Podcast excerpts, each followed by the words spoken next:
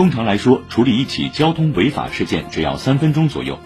然而交警顾浩威却会额外花费十分钟与违法者多说几句、多走几步。解放日报的报道介绍，顾浩威执勤的时候喜欢跟违法人解释交通法规，虽然开始时对方可能会有抵触情绪，但最后往往都会满意的跟他告别。在顾浩威看来，执法的目的不是为了罚款，而是让老百姓懂得遵守交通法规，是为了大家的安全。